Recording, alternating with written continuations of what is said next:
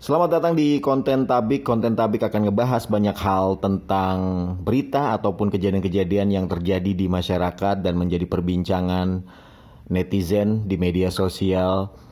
Edisi perdana episode ke-1 podcast Tabik kali ini akan ngebahas tentang uh, berita yang lagi rame banget nih dibicarain sama banyak orang mengenai mural mural uh, yang belakangan ini sepertinya dianggap sangat mewakili keresahan masyarakat terhadap penerapan PPKM yang dilakukan oleh pemerintah dalam rangka menekan uh, penyebaran virus corona. Uh, jadi seperti kita tahu PPKM ini diterapkan berdampak terhadap ekonomi masyarakat.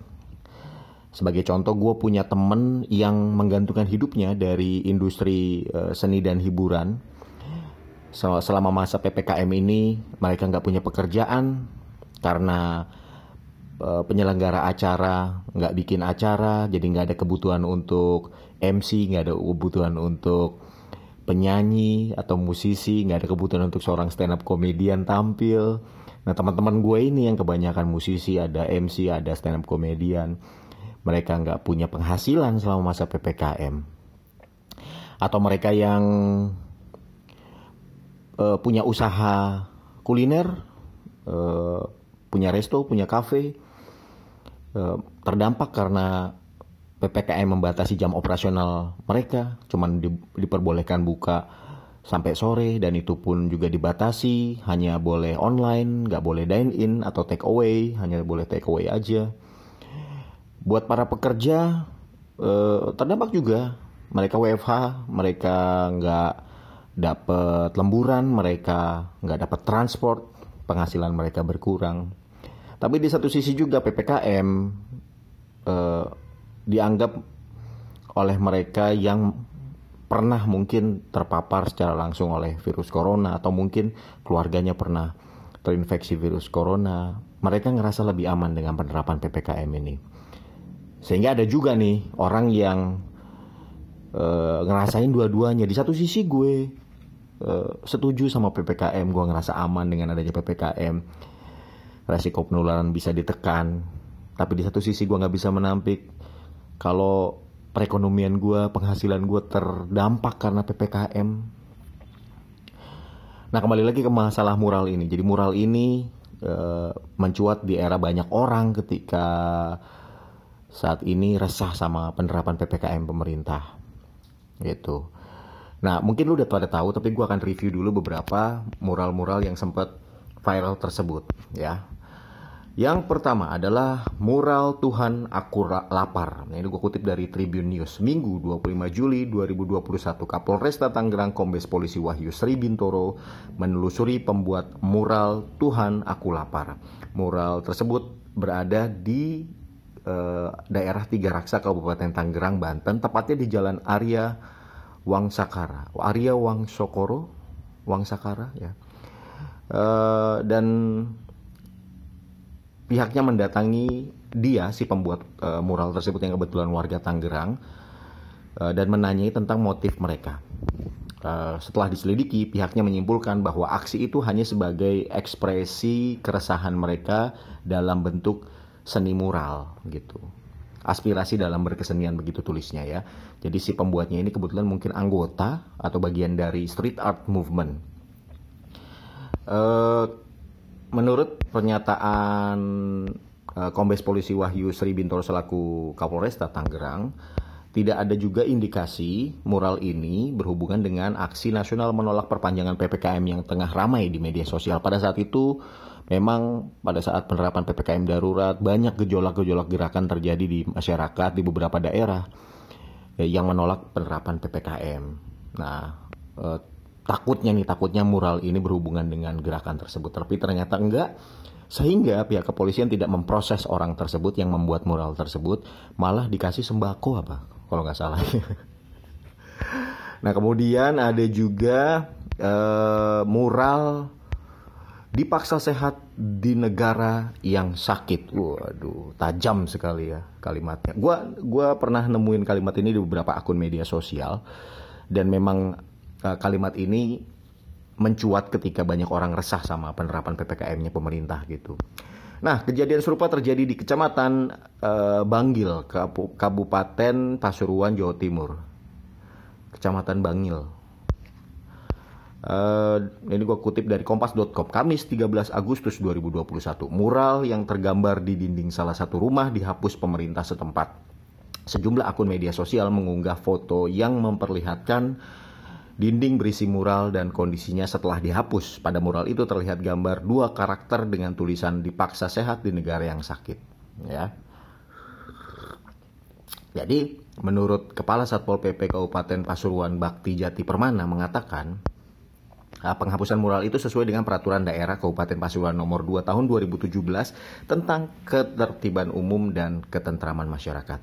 Jadi dalam pasal 19 Perda Kabupaten Pasuruan nomor 2 tahun 2017 tercantum larangan mencoret dinding atau tembok sarana umum dan dia mengatakan dinding rumah yang menjadi tempat mural itu merupakan sarana umum karena berada di pinggir jalan raya utama. Adapun mural itu uh, terletak di rumah kosong yang belum diketahui pemiliknya. Rumah itu tepat berada di pojok jalan raya. Dan selain itu Bakti menilai mural itu bernada provokatif katanya. Alasan ini pula yang membuat pihaknya memutuskan untuk menghapus mural tersebut. Ya. Dan uh, nah ini yang paling baru uh, kembali lagi uh, viral mural Jokowi 404 not found. Ini paling baru banget. Kejadiannya di Batu Ceper, Tangerang, Banten. Gue kutip kembali dari Tribun News, Jumat 13 Agustus 2021. Uh, media sosial ramai soal mural yang diduga wajah Presiden Joko Widodo bernuansa hitam putih yang diduga wajah Presiden Joko Widodo. Jadi mungkin bisa jadi ini adalah wajah orang yang mirip Joko Widodo. Karena kan ada beberapa uh, Jokowi KW ya.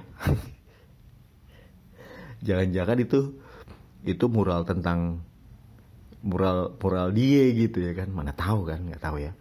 Nah, di bagian mata gambar wajah tersebut terdapat tulisan 404 not found berwarna putih dengan latar merah. Uh, jadi mural tersebut diketahui dibuat seseorang di terowongan inspeksi tol kunciran Bandara Soekarno-Hatta. Hingga kini kepolisian dari Polres Metro Tangerang Kota belum mengetahui siapa pembuat mural tersebut. Kepolisian setempat akan menyelidiki pembuat mural tersebut dengan alasan melecehkan presiden yang menurutnya adalah lambang negara. Nah, jadi setelah viral, polisi dan jajaran aparat terkait uh, menghapus mural itu dengan pakai cat hitam gitu terus mencari saksi uh, yang bisa memberikan keterangan tentang siapakah pelaku uh, yang membuat mural tersebut. Gue sangat menyayangkan uh, keberadaan mural-mural ini direspon secara berlebihan gitu dengan dihapus, kemudian dianggap provokatif lah, dianggap melecehkan lambang negara lah. Kayak pembahasan tentang Apakah itu benar melecehkan lambang negara sudah dibahas, lu bisa cari di internet banyak pembahasannya apakah itu melecehkan atau enggak. Apakah presiden itu lambang negara atau enggak? Nah, itu ada pembahasannya. Terkait dengan apakah ini melanggar perda, ada beberapa daerah yang memang memperlakukan hal tersebut, tapi gue nggak mau ngebahas tentang itu. Gue cukup mengapresiasi uh, mural ini sebagai sebuah karya seni yang indah secara estetik. Indah. Gue seneng sama karya mural ini dan mereka tuh bikinnya tuh nggak asal gitu nggak asal mereka niat digambar bagus gitu pakai effort dia pakai pakai keahlian mereka gitu di di bidang seni grafis. Jadi gue menghargai banget ini sebagai sebuah karya seni yang indah. Kenapa harus direspons secara berlebihan seperti itu? Dan gue nggak sendiri loh. Gue nggak sendiri. Nih gue kutip lagi dari uh, republika.co.id. Jadi ini masih terkait dengan uh, mural 404 not found. Uh, kan polisi menyelidiki nih uh, siapa nih yang membuat nih. Nah terus ada saksi nih. Uh, kebetulan warga yang bekerja di sekitar daerah tempat adanya mural tersebut. Namanya Bapak Soekarno, umurnya 58 tahun. Nah, jadi dia memberikan keterangan kepada pihak kepolisian dan juga ketika diwawancara sama wartawan Republika, uh, dia melihat gambar muka Jokowi bertuliskan 404 not found di dinding dan dia tidak mengetahui maksud pesan yang ingin disampaikan sang penggambar. Hanya saja dia cukup mengagumi keindahan mural tersebut. ya. Dia menilai pembuat gambar tersebut kemungkinan orang yang memang berbakat di bidangnya. Kata Pak Soekarno, gambar Jokowinya itu kok bagus ya saya lihat. Paling bagus. Maksudnya dibandingkan dengan mural-mural lain di tembok tersebut gitu. Kalau nggak ahlinya kayaknya nggak bisa tuh gambar begitu katanya. Kata Pak Soekarno begitu, ya kan. Jadi gua mungkin elu, termasuk Pak Soekarno, melihat ini cuma sebatas, ih keren ya. Sebuah karya seni yang indah gitu. Kenapa harus direspon secara berlebihan?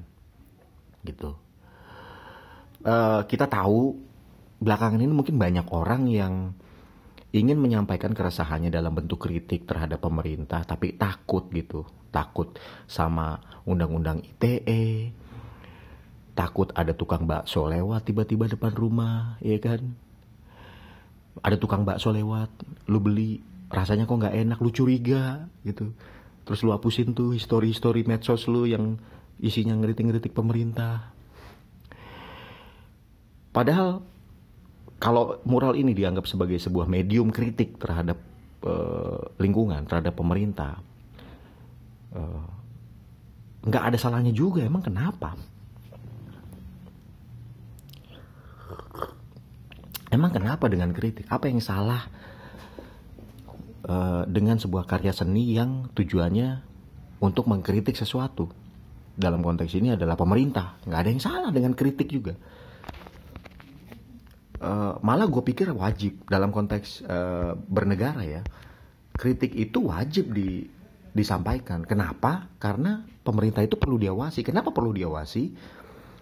Karena kita berharap pemerintah kerjanya benar mereka mengelola negara ke arah yang lebih baik lu nggak mungkin nih abis ikut pemilu nyoblos udah aja gitu lu nggak awasin nggak lu kritik ya mungkin bisa aja sih itu hak lu tapi bagaimana lu bisa berharap ada perubahan kalau begitu caranya? Bukankah lu ikut pemilu adalah tujuannya untuk memberikan atau menciptakan perubahan lebih baik lagi untuk negara ini? Lu nggak bisa datang ke TPS nyoblos, abis itu selfie-selfie lu posting ke media sosial, uh, lu mencitrakan seolah-olah lu udah terlibat dalam demokrasi dan bernegara, abis itu udah suara lu serahin. Terus sama kayak lu lapar ya kan? Lu lapar nih pengen makan nih. Lu ke warteg lu pilih-pilih menu kelar lu pilih-pilih menu. Yang makan bukan lu yang makan orang lain. Ya sama kayak begitu. Gimana lu bisa berharap ada perubahan dengan pola partisipasi seperti itu? Kritik menurut gua adalah partisipasi terakhir yang dimiliki oleh masyarakat. Jadi manfaatkanlah gitu loh. Kita nggak punya partisipasi dalam membuat undang-undang. Tahu-tahu undang-undang jadi aja. Undang-undang tahu-tahu tercipta aja. Seperti yang udah terjadi sebelumnya kayak omnibus law cipta kerja masyarakat nggak ngerasa dilibatkan. Akhirnya uh, diprotes turun ke jalan banyak korban. Uh, jadi kritik ini adalah partisipasi terakhir yang kita punya jadi manfaatkanlah kritik itu sebagai cara kita untuk uh, berpolitik cara kita untuk uh, sebagai warga negara untuk mewujudkan perubahan yang lu inginkan itu. Nah, tapi sayangnya nih, banyak orang-orang yang mengkritik itu adalah mereka-mereka yang pada saat pemilu nggak memilih sosok yang saat ini sedang berkuasa. Golang ini. Jadi sayangnya nih banyak orang-orang yang mengkritik itu adalah mereka-mereka yang pada saat pemilu nggak memilih sosok yang saat ini sedang berkuasa. Dan hal ini dianggap lumrah, wajar. Ya pantas saja dia ngeritik orang dia juga bukan pendukungnya si ini kok. Buat dia si ini salah mulu. Nggak pernah bener. Jadi kritik dipandang dari sudut pandang sempit keberpihakan politik. Kalau lu kritik si A berarti lu pendukung si B. Kalau lu kritik si B berarti lu pendukung si A kenapa kenapa harus seperti itu gitu? Lu menganggap ya nggak aneh lah kayak begitu. Padahal menurut gua aneh loh aneh. Kenapa aneh?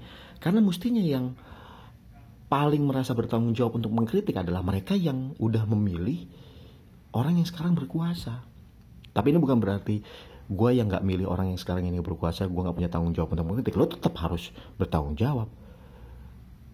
Lu lu bayar pajak cuy. Bahkan seorang golput pun gue pikir dia bertanggung jawab untuk berkritik mengkritik pemerintah. Kenapa? Karena dia juga terdampak gitu loh. Dia juga berpartisipasi. Misalnya dia mungkin bayar pajak pajaknya dipakai. Kalau diselewengkan dia perlu dong bersuara, mengkritik gitu loh.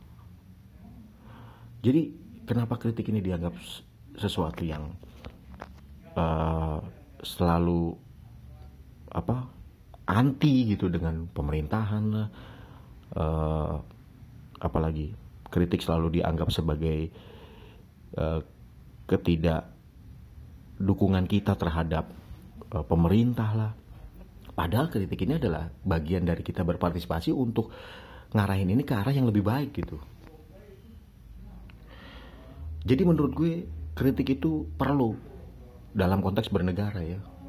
Gue nggak tahu seberapa lu care sama negara ini, tapi pastinya lu berharap kan negara ini tuh jadi lebih yang jadi jadi yang lebih baik. Kok ribet banget gue ngomongnya sih. Pastinya lu berharap yang terbaik buat negara ini. Lu mempercayakan orang lain untuk mengurus negara ini dan gue yakin rasa percaya itu berharga. Sehingga kalau ada yang menyelewengkan rasa percaya yang udah lu kasih ya udah seharusnya lu memperjuangkan kepercayaan itu. Jadi menurut gue kritik itu perlu. Kritik adalah partisipasi terakhir yang dimiliki oleh masyarakat jadi manfaatkanlah sekian podcast tabik semoga terhibur Uh, dan kalau punya kritik saran silakan bisa lu sampaikan melalui uh, akun media sosial pribadi gua uh, @karismawbw. Uh, silakan di follow juga uh, atau follow followan kita, Joy. Lu bisa sampaikan juga melalui email di uh, podcast.tabik@gmail.com. Terima kasih udah mendengarkan podcast Tabik. Sampai ketemu di edisi berikutnya.